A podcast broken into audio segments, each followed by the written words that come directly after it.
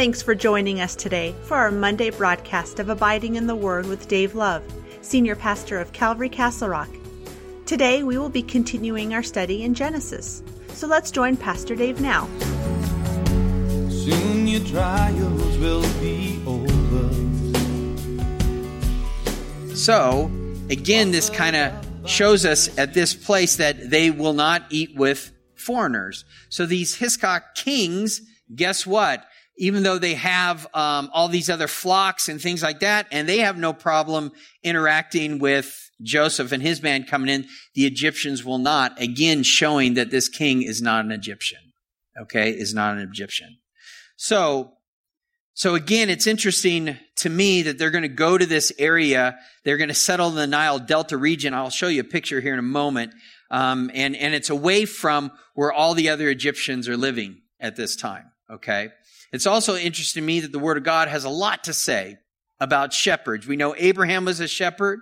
Jacob is a shepherd. King David was a shepherd. Jesus himself calls himself what? The good shepherd.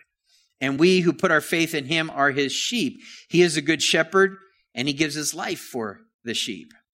I would submit to you that Egypt represents the world and the shepherd is an abomination to the world.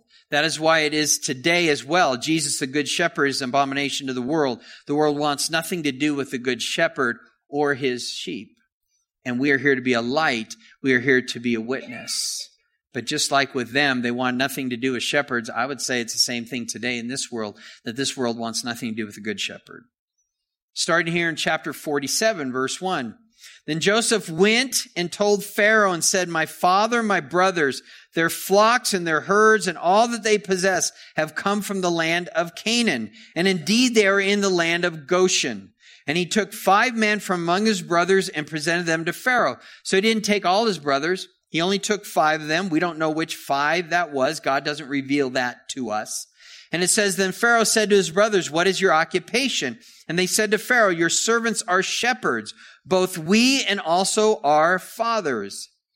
And they said to Pharaoh, We have come to dwell in the land because your servants have no pasture for their flocks, for the famine is severe in the land of Canaan. Now therefore, please let your servants dwell in the land of Goshen. So, up to this point, Pharaoh has not been told that Joseph's brothers are shepherds. Um, for this reason, it's better to keep them segregated away from the Egyptians, since shepherding was an abomination to the Egyptians. And so, by instructing his brothers to make sure that you say that you're shepherds, this is now going to lead Pharaoh to say, hey, yeah, this is probably a good place for you to go, the land of Goshen. All right? So even though Joseph, uh, Pharaoh told him, whatever you say will be like I said it. Still, Joseph doesn't come to him and said, yeah, I told him to go to Goshen don't really need your approval or anything like that. He still kind of says, Hey, I've kind of led them there, but you know, kind of what do you think? And he's thinking, yeah, that's a good place for him to go. That's a good place for him to go. So the word Goshen here in the Hebrew means uh, drawing near. And this is in the lower region of the Nile Delta River here. So I have this uh, wonderful little map here. Um, and so you can see here where Beersheba is at the very lower end, right over here, right before they cross into uh, uh, into uh, Egypt area. And so this is the the river delta area right here, Goshen. Okay, this is where Cairo is right here. Memphis is right up here. Thebes is up here. This is where the majority of Egypt dwelt, was right in here. And so as the Nile goes through here and it splits off into like five different rivers, that uh, makes this very fertile down here and very green. Um, this is where most of the agriculture was being done around Egypt. And so when uh, there's no snow and the river kind of dries up and just kind of trickles down, then all this area that you see as green is not able to uh, produce uh, any of their um, fields of, of corn and, and, and grain, I should say, and things like that. So, um, so again, it's dry and famine has hit everywhere. And this is probably very a little area of here that's green down here. But they're not going to up and move everything and move everything down here and try and, you know, live down here. They're just staying where they are and it has dried up. And remember, they already, already have a plan in place. Because the seven years are so plentiful, they, they went and they, they took the grain and they, they stored it for this particular time. Okay. And so they have been taken care of at this point. They could stay where they are and they're being given grain as we're going to see right now how that all happened. But, the, uh, but, um, Jacob and his band are going to go, were coming over here because this, Avaris, it says was a one-time capital of Egypt. And that's probably where the capital was at that time. So this is where they were going. So a great uh, number of people also dwelt in this area here and up this river and all that kind of stuff. And so, but way down here, it wasn't really inhabited very much. Okay. And so this is where they're going to go. And this is where um, Israel is going to become a nation, is in that lower part of Egypt. And so we see that, that that is the place that they are going to go. And so in verse 5 it says, And Pharaoh spoke to Joseph, saying, Your father and your brothers have come to you. The land of Egypt is before you. Have your fathers and brothers dwell in the best of the land. Let them dwell in the land of Goshen. And if you know any competent men among them, then make them chief herdsmen over my livestock as well. And so again, this again shows that this is one of the Hyksos kings because he shouldn't have these flocks and herds um, if he was an Egyptian. So Verse 7 Then Joseph brought in his father Jacob, set him before Pharaoh, and Jacob blessed Pharaoh. Pharaoh doesn't bless Jacob, Jacob blesses Pharaoh. This would have been some sort of prayer that he would prosper and that God would give him many children and all those kind of things. And Pharaoh said to Jacob, How old are you? So there, no doubt, this is probably the oldest man he's ever seen. Okay? And it was obvious, you know, the many years weathered into the man's face. And so he, he notices this, that he's before someone who has lived a long time.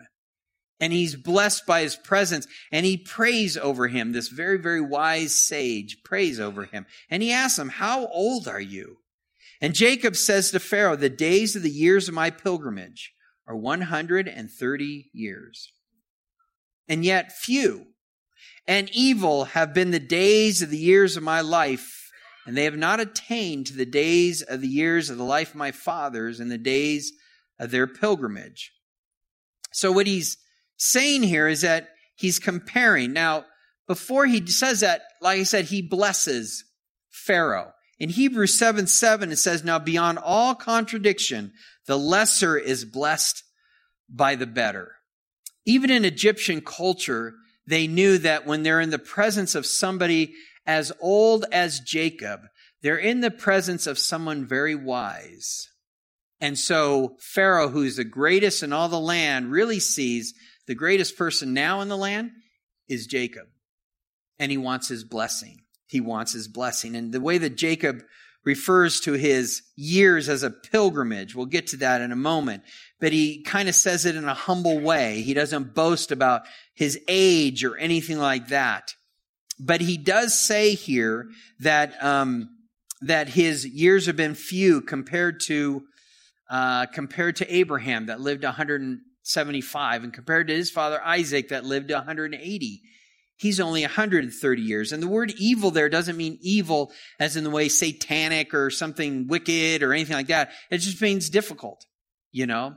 It has been difficult for him. He thought his, his son was dead for 22 years. You know, his other two sons killed all the people that were in Shechem. You know, he has had one difficulty when he was fleeing from his brother uh, Esau, and then uh, the way that Laban tricked him, you know, and then he had to marry uh, uh his other daughter Leah, uh, and then had to run away from Laban. And so it has not been an easy life by any stretch of the imagination. He's had many trials and things like that. But it's been blessed nonetheless. It's still been blessed. The word pilgrimage here in the Hebrew is magur, and it means in the sense of lodging a temporary abode, by extension, a permanent residence.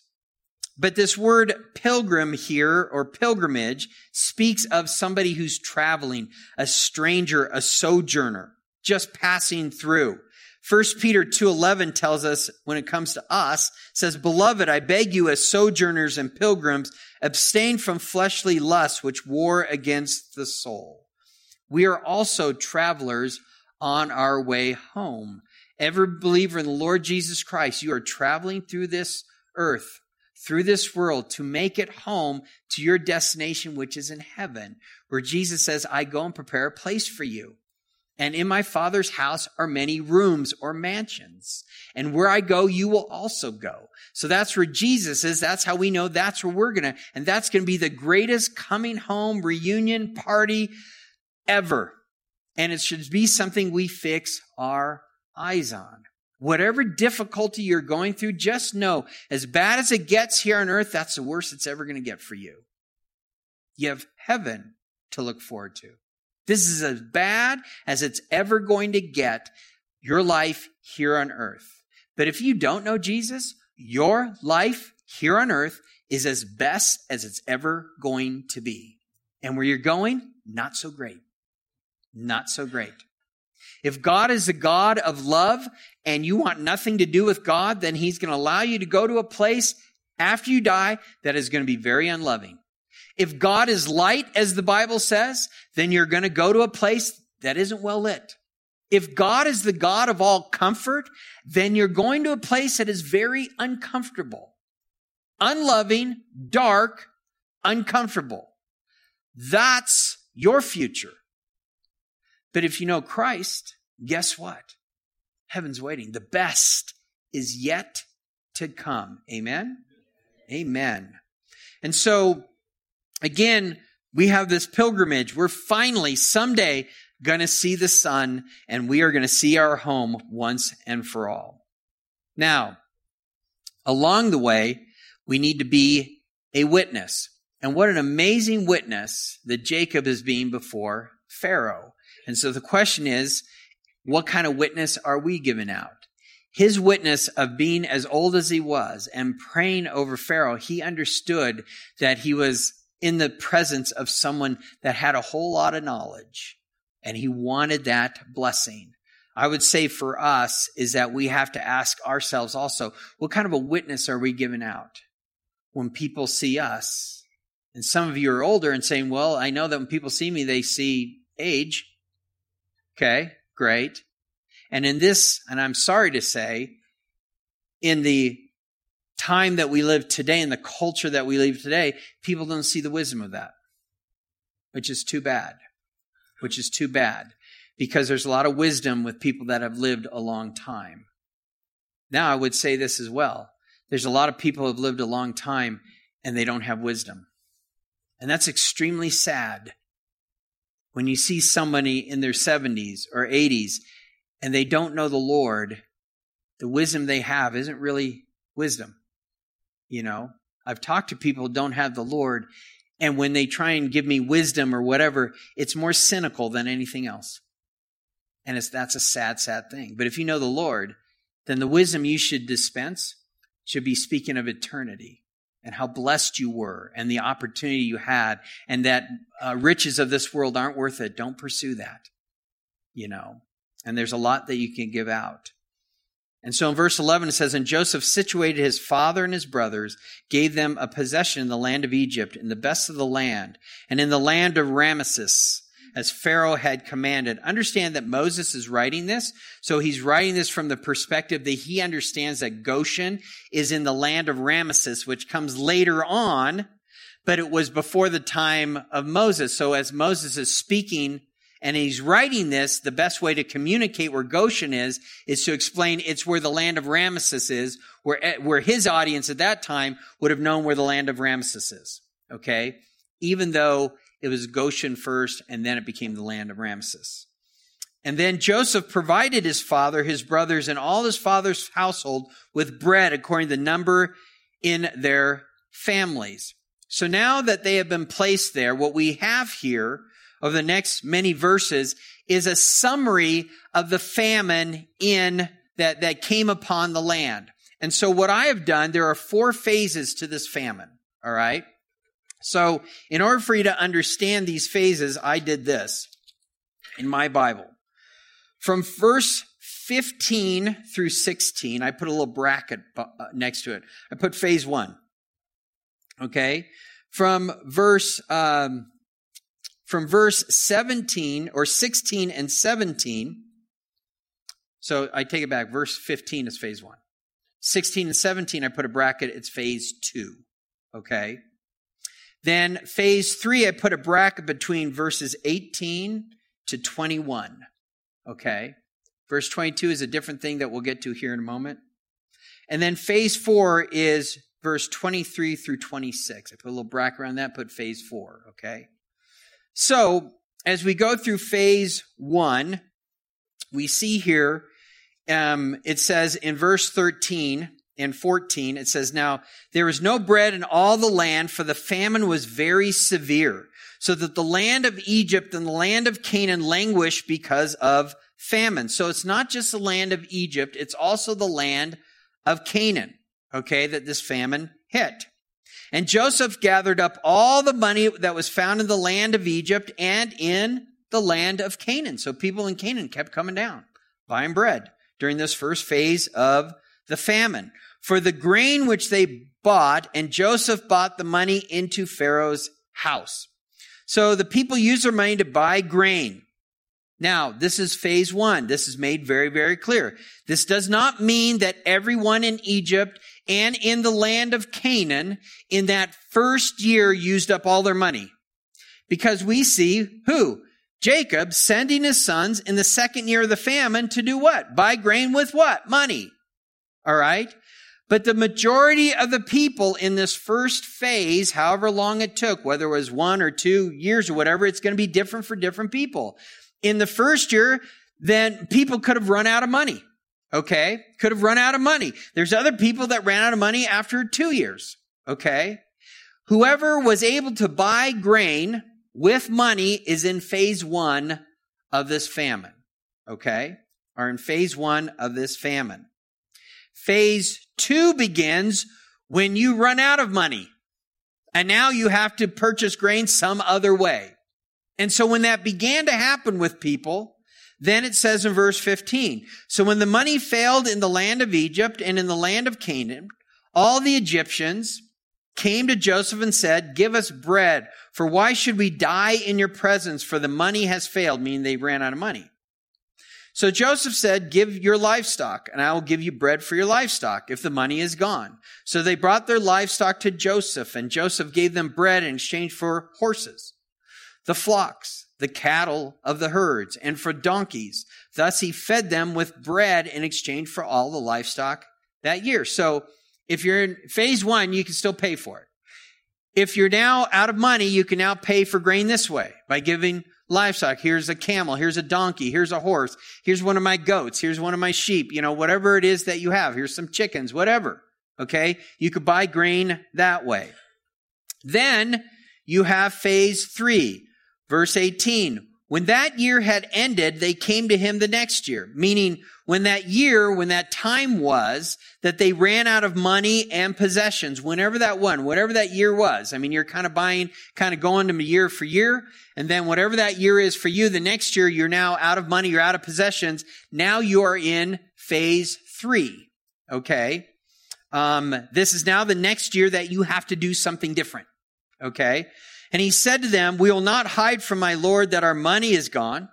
My Lord also has our life, herds of livestock. There's nothing left in the sight of my Lord but our bodies and our lands. Why should we die before your eyes, both we and our land? Buy us and our land for bread. Now notice it's the people that kept going to Joseph and saying, okay, we're out of money. Um, can we now give you livestock for bread? Sure. Notice it's the people that come and say, Hey, we're out of livestock now, but now we will give you our lands and we will now be your servants for bread. So it's the people that come to him and he says, okay, that's a great way of doing it. So why should we die before your eyes, both we and our land? Buy us and our land for bread, and we and our land will be servants of Pharaoh. Give us seed that we may live and not die, that the land may not be desolate. So that's what they do. They become tenant farmers. Okay. This is how the serfdom kind of began there. That Pharaoh's going to own everything. The government's going to go every, uh, own everything. And now you're just a tenant on that land in order to produce for your family. And you're going to give part of that, uh, back to Pharaoh. Okay. But right now they just give up their land and themselves. Okay. It belongs to them But again, uh, you buy our land, buy us.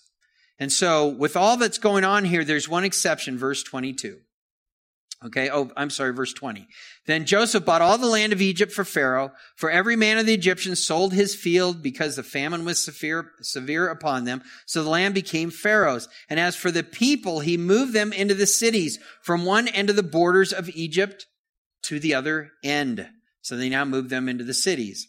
With all this going on, there is this one exception, the Egyptian priesthood. Verse 22. Only the land of the priests he did not buy for the priests had rations allotted to them by Pharaoh, and they ate their rations. Uh, and, and so, with which Pharaoh gave them. Therefore, they did not sell their land. So, the Egyptian priesthood was part of the royal government, and so they did not need to buy grain or sell their land. Instead, a royal allotment was given to them because they were working with the government. Now we have phase four, verse 23. Then Joseph said to the people, Indeed, I have bought you and your land this day for Pharaoh. Look, here is seed for you. You shall sow the land. And it shall come to pass in the harvest that you shall give one fifth to Pharaoh. Now I would submit to you, phase four, the famine is over, has just ended. Or why else would you give him seed? Where are you going to plant it? If you're still in a, in a famine, what are you going to do with seed? You're going to plant it in the ground under this other mound of dust and see what happens. Nothing's going to happen. Okay. Now the fourth phase here, either um, they know that the uh, that the famine is coming to an end because the dream was seven years. Okay, seven years is coming to an end, and so now it says Joseph said to the people. So now the people aren't coming to him. He's now gathering the people together in phase four here. And he says, indeed, I have bought you and your land this day for Pharaoh. Look, here is seed for you. You shall sow the land. And it shall come to pass in the harvest that you shall give one fifth to Pharaoh. Four fifths shall be your own as seed for the field and for your food, for those for those of your households as food for your little ones. And they said, You have saved our lives. Let us find favor in the sight of my Lord, and we'll be Pharaoh's servants. And Joseph made a law over all the land of Egypt to this day, which means what was put in place then was still going on at the time of Moses when he wrote about this. Okay? That Pharaoh should have one fifth except for the land of the priests only, which did not become Pharaoh. So in short, Egypt becomes a serfdom, uh, becomes, and so uh, he has these royal serfs now that now uh, t- are tenants on the land, and so whatever they produce, they take four fifths of themselves, and one fifth goes to Pharaoh, which is twenty percent. So that's their taxation, and that continues on.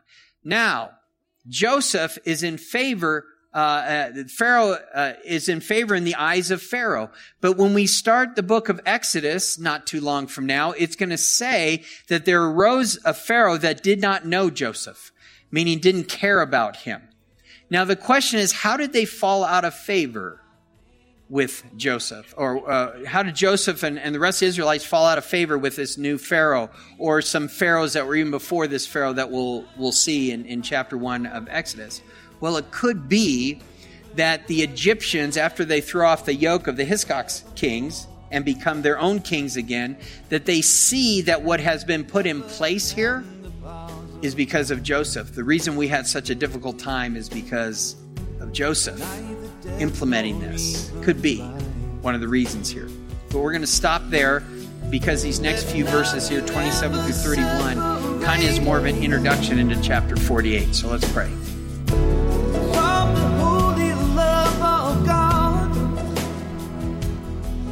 That's all we have time for today on this Monday edition of Abiding in the Word with Pastor Dave Love.